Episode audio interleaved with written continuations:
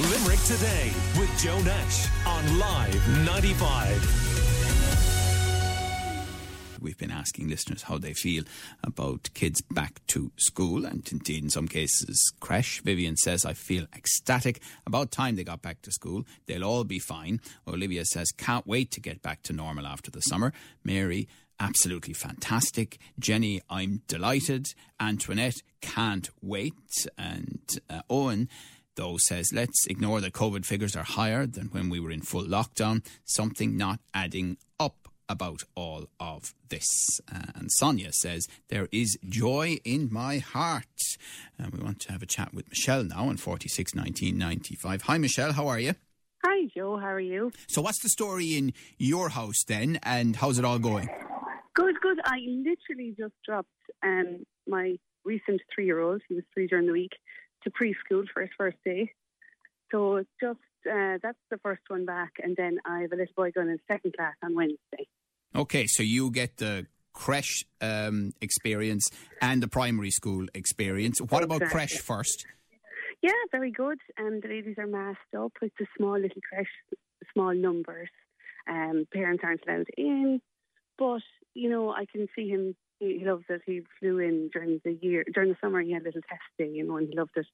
But um, normally you kind of, I suppose, hover around a bit more. You don't see the hovering. So the one mum out there hovering right now, and I kind of gave her a gave her a smile. Tell her buck up. She'll be okay. Yeah, of course. Um, and is there any way of knowing how they're getting on during each day?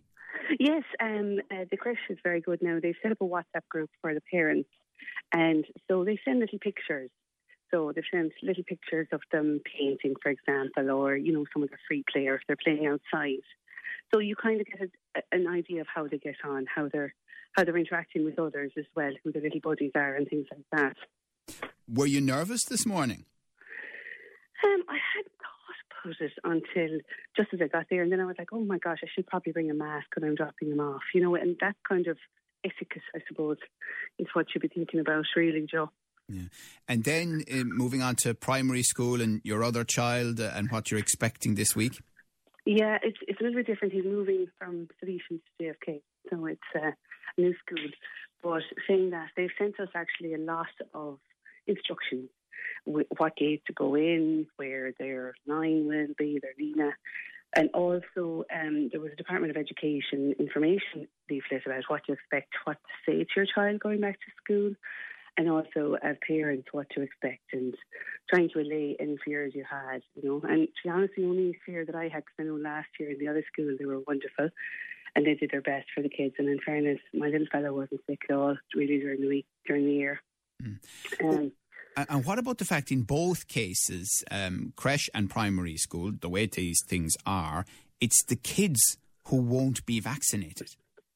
Yeah, you know, it's it's difficult, you know, because they then will be gathering together, and both mine are of the age where they can't wear masks either.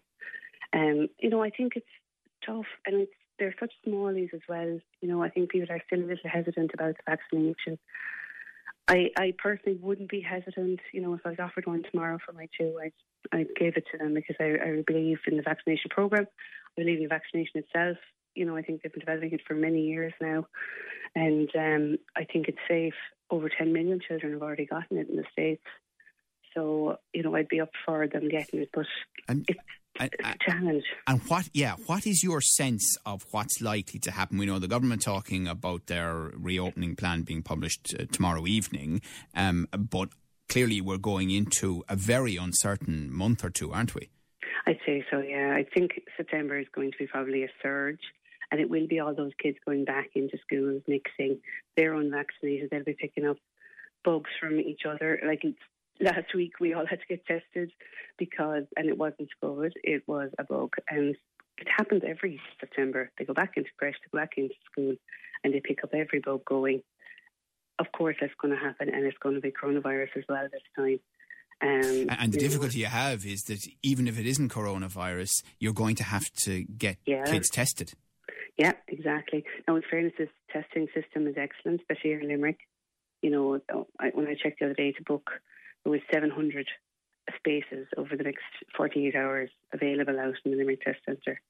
So, you know, that it's possible, and it's 24 hours later you get the results, etc. But it it can be very disruptive if you're working. So, for example, you can keep your kids home from school and say, okay, you're being tested, we'll wait till we find the, the results. But if you're doing that at work every second day, you know, if you don't work in the home, it's difficult. Uh, and Michelle, the message from the government appears to be, and we'll see exactly what they say this week, that it's time to reasonably quickly across September and October ease all of the final restrictions and get on with this. What's your sense of that? Uh, to be honest, I'd be a little bit reluctant to be heading out. I think people will be cautious. I certainly would be. I wouldn't, you know, if we're going to have for dinner, probably for a special occasion only. I wouldn't be going out socialising every week. I wouldn't be hosting a lot of people in my home either. Um, I mean, know, for example, do, do, you see a scenario? Because obviously, it's something that gets it goes into people's minds. I know, as crazy as this might sound, but it's true because they start thinking about it in September. Do you see Christmas parties being back to normal? No, I don't think so. And if they are, like even at work now, I was involved. The guys were organising something during the week, and it was pods of six, and you had to ensure that you stayed in your pod of six. You know, and that was for something at the end of the month in Dublin. So, you know, I, I see Christmas parties being restricted like that. Now, whether that will work or not, a whole other, um, you know, especially when drink is on board. I, I can't imagine there'll be Christmas parties or discos, even for the kids, like there was mm. three years ago, mm. two years ago. Mm. So, do, is it your sense of things just observing everything that's going on, thinking about your own kids, that come the end of September, we'll look back at this month and say, oh, actually, it wasn't that bad, and, you know, we're, we're, we're on the right road? I hope so. I hope so. I think the challenge is where children are unvaccinated, they're going to school, we're going to see a surge.